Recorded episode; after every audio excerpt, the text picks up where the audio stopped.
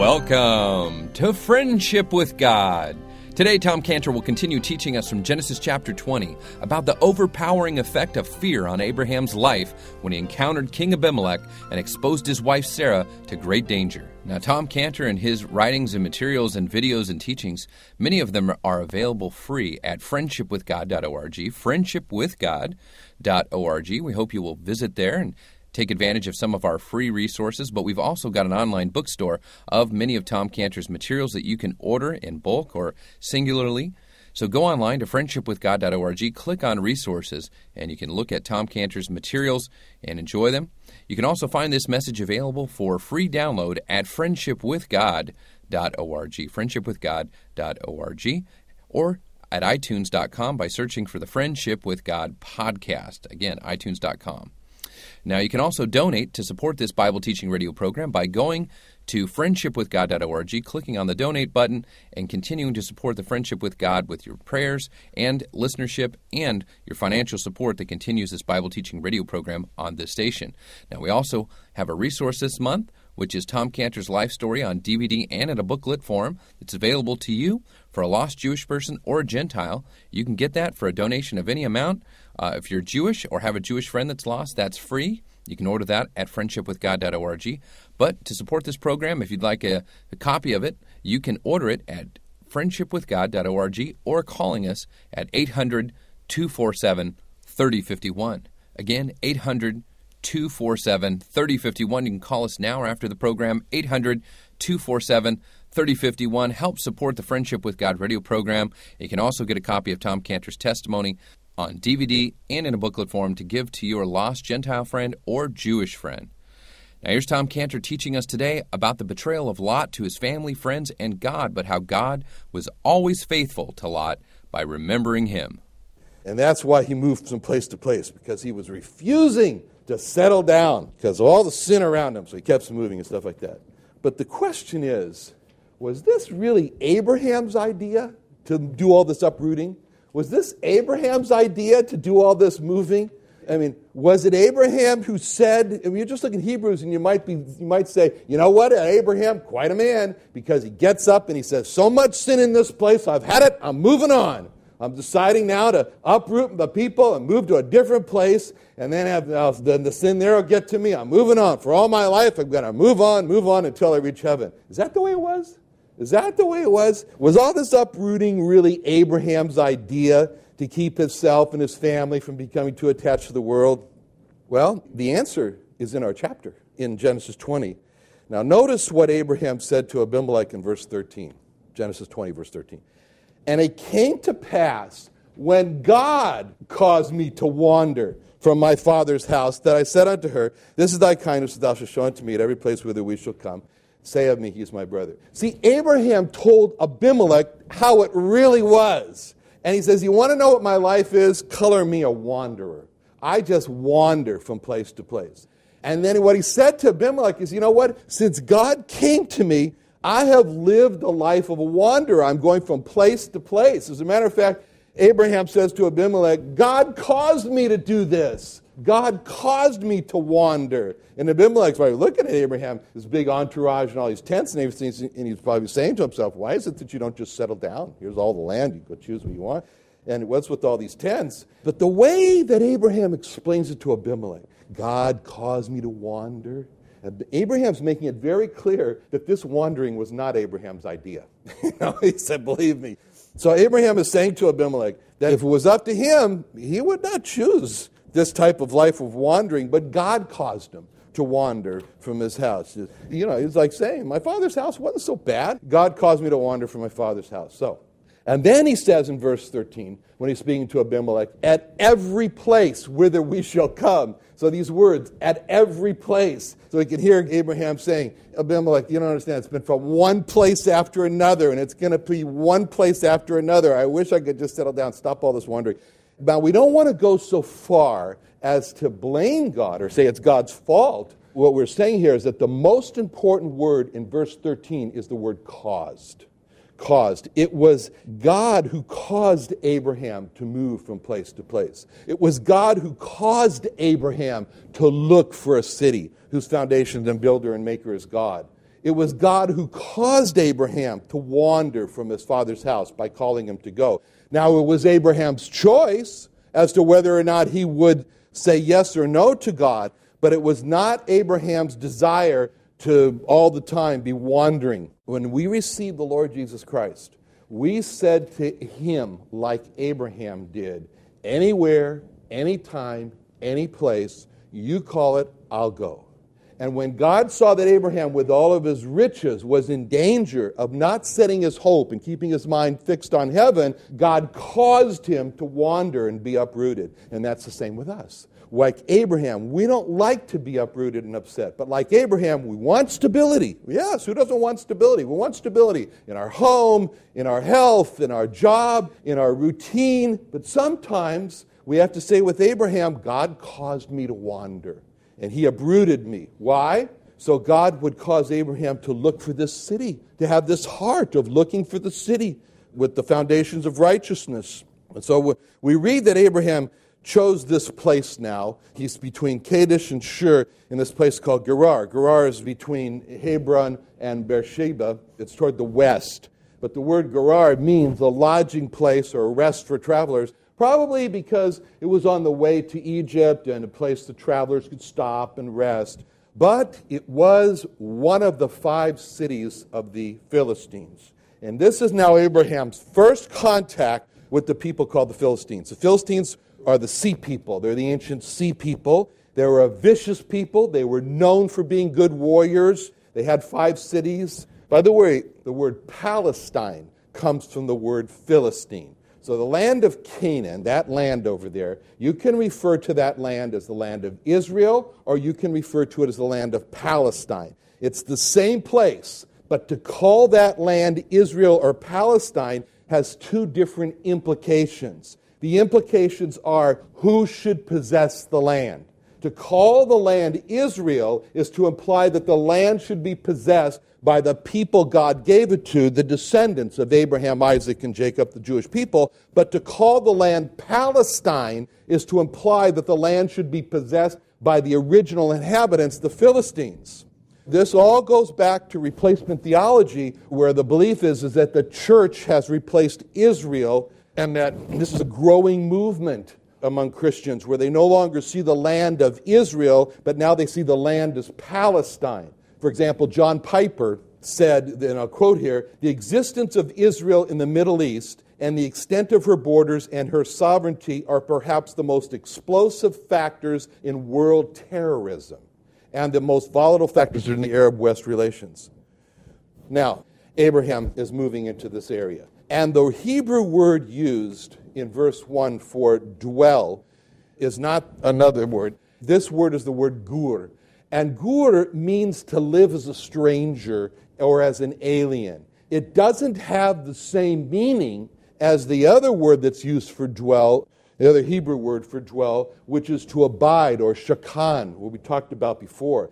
That was the word that God used to describe his tabernacle in Exodus 25 8 when he said, Let them make me a sanctuary, that's the tabernacle, that I may dwell, shakan, among them, which is why the, the tabernacle in Hebrew is called the Mishkan, or God referring to God's dwelling place, his abiding place. But the Hebrew word used here in verse 1 is not shakan, as in abiding, settling down, being comfortable. It's the word gur. And gur means to live, as I said, as a stranger and alien. It also has behind it the meaning of fear. Because in Deuteronomy 32 27, this verse appears where it says, Were it not that I feared the wrath of the enemy, that's the word gur.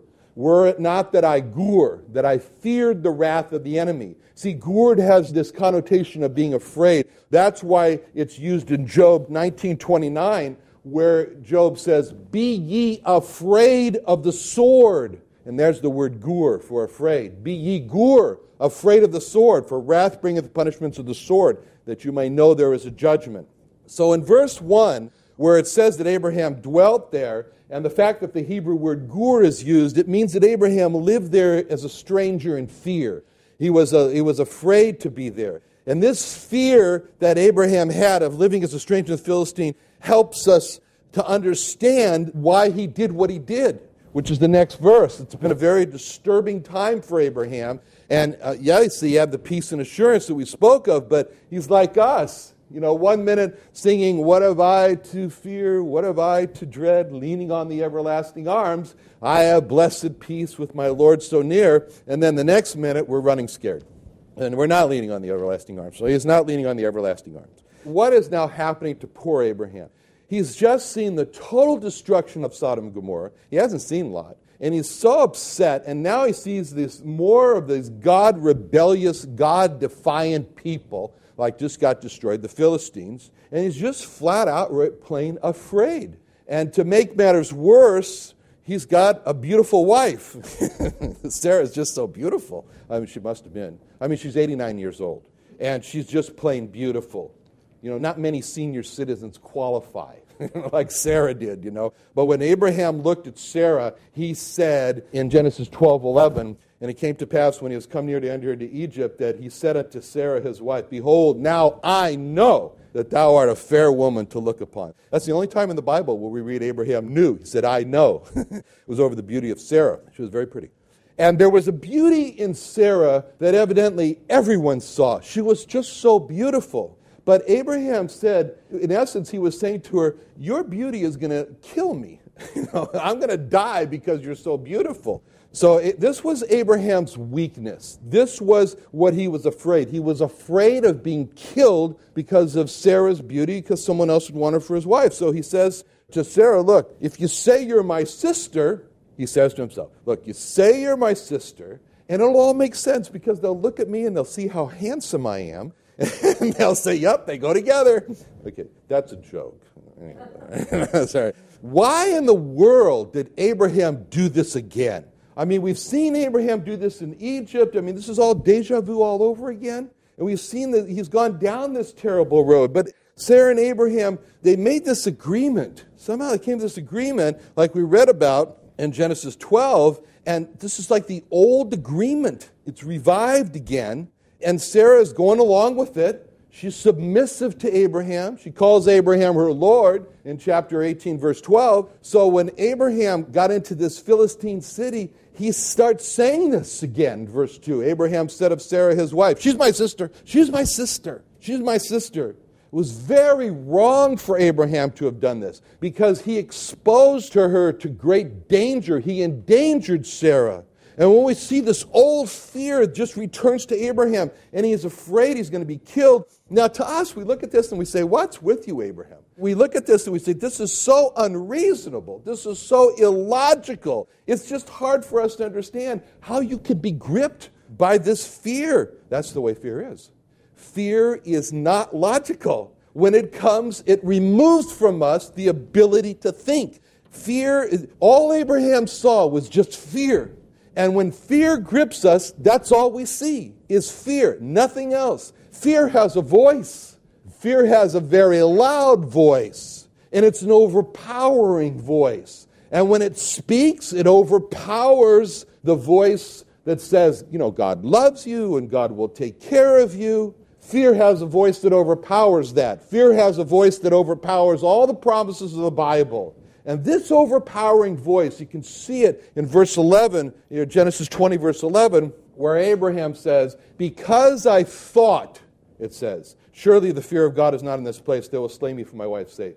See, in verse 11, when it says, Abraham said, Because I thought, the Hebrew word for thought is amar. It means to say, to speak. So when Abraham says in verse 20, because, because I said, is the way it should read. Because I said, surely the fear of God is not in this place. So Abraham is saying that he just keeps saying to himself over and over again, surely the fear of God is not in this place. Surely the fear of God is not in this place. And this was the fear that Abraham had that caused him to not hear anything else. So in verse 2, notice how God includes these two very important words about Sarah, it says that Sarah identifies her as his wife, which emphasizes how much he endangered Sarah. That was Abraham's wife that he said, She's my sister. Now, in verse 2, we see Abimelech. By the way, Abimelech means the father of a king. It was a common name for these kings in the Philistines. They call there were several Abimelechs. We'll run into another one later. Just like there were a lot of pharaohs for the kings of Egypt, common name. So just as Abraham feared Abimelech would notice Sarah, and when he did not see her as the wife of Abraham, see, he feared that Abimelech would see Sarah as the wife of Abraham. And this is a very important point because later on, Abimelech is going to reprove Sarah for not, uh, for not appearing as the wife of Abraham. But, anyways, he was afraid of that, and so he wanted Abimelech to see Sarah as Abraham's sister. So, what happens? Abimelech takes Sarah to be his wife. Now, when we come to verse 3, but God came to Abimelech in a dream by night and said unto him, Behold, thou art but a dead man for the woman which thou hast taken, for she is a man's wife. There's something very interesting in these verses 1 through 3. In verse, if you look at verses 1 and 2, and you track out the word and, you'll find that it appears six times in verses 1 and 2. However, in contrast, in verse 3, the and stops and then there's just an abrupt but. The six times that and is used are like a downhill slide or steps going down. Verse 1 And Abraham journeyed. That's the first step. And that's the first and there. That's the first step down with the Abraham moved into enemy territory. And then in verse 1, and dwelled between Kadesh and Shur. See, that's the second and. That's the second step down. Remember, that's the word gur. And Abraham lived in fear. He was afraid.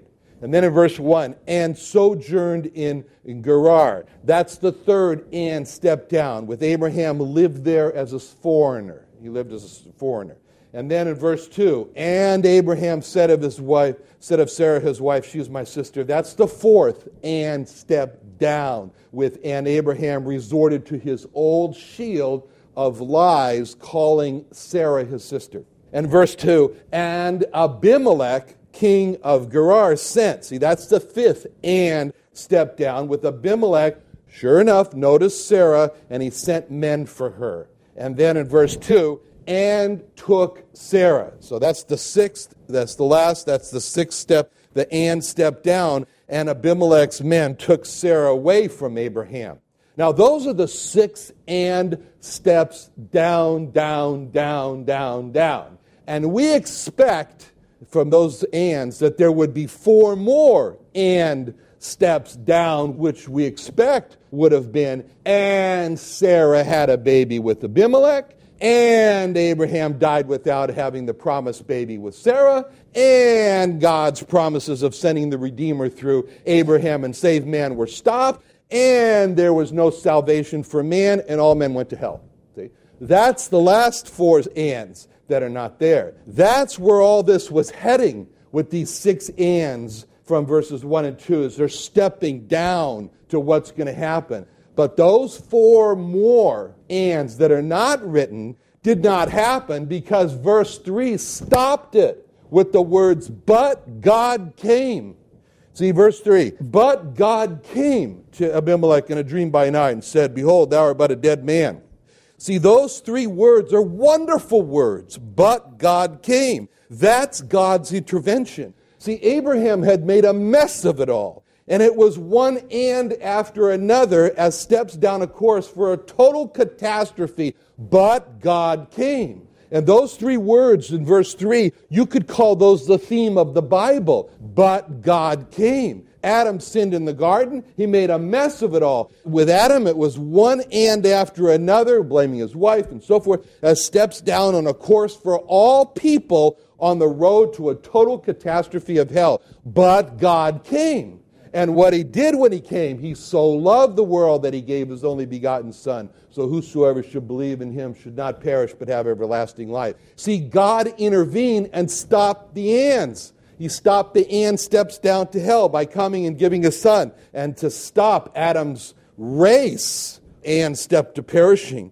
That was the world's verse 3, but God came, John 3.16. Those three words in verse 3 are the theme in our lives. Because we all sinned. We all made a mess of our lives. And it was for us one end after another on our steps downward on our course for each one of us to a total catastrophe to end in hell. But God came and stopped it. And what did he do when he came? In Romans 5 8, he commendeth his love toward us in that while we were yet sinners, Christ died for us. See, he intervened, he stopped the and. He stopped those and steps down to hell by coming and loving us while we were yet sinners and dying for our sins. That's our personal verse 3. But God came.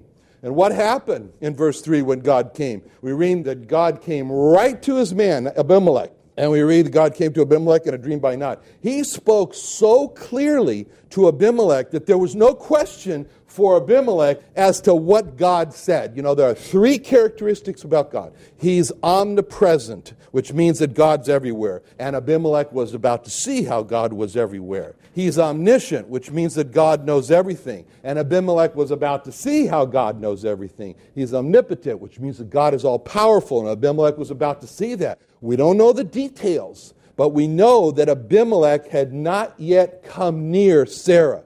So Abimelech was preparing to sleep with Sarah.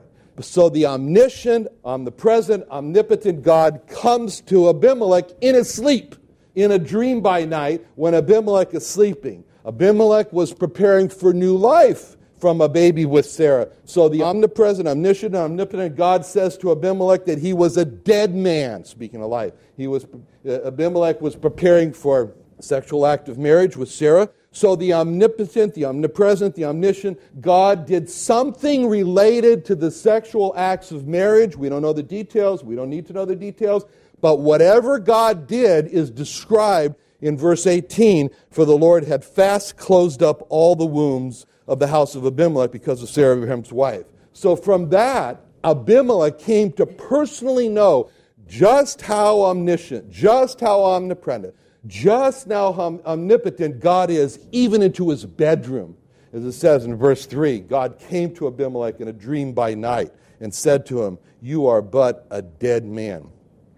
Father, we thank you so much for how much you cared. And we thank you for these three words, but God came. We thank you for stopping the catastrophe in Abraham's life. We thank you for stopping the catastrophe in the world. We thank you for stopping the catastrophe in our lives by coming and from heaven to earth to be our Savior. We thank you for this in Jesus' name. Amen.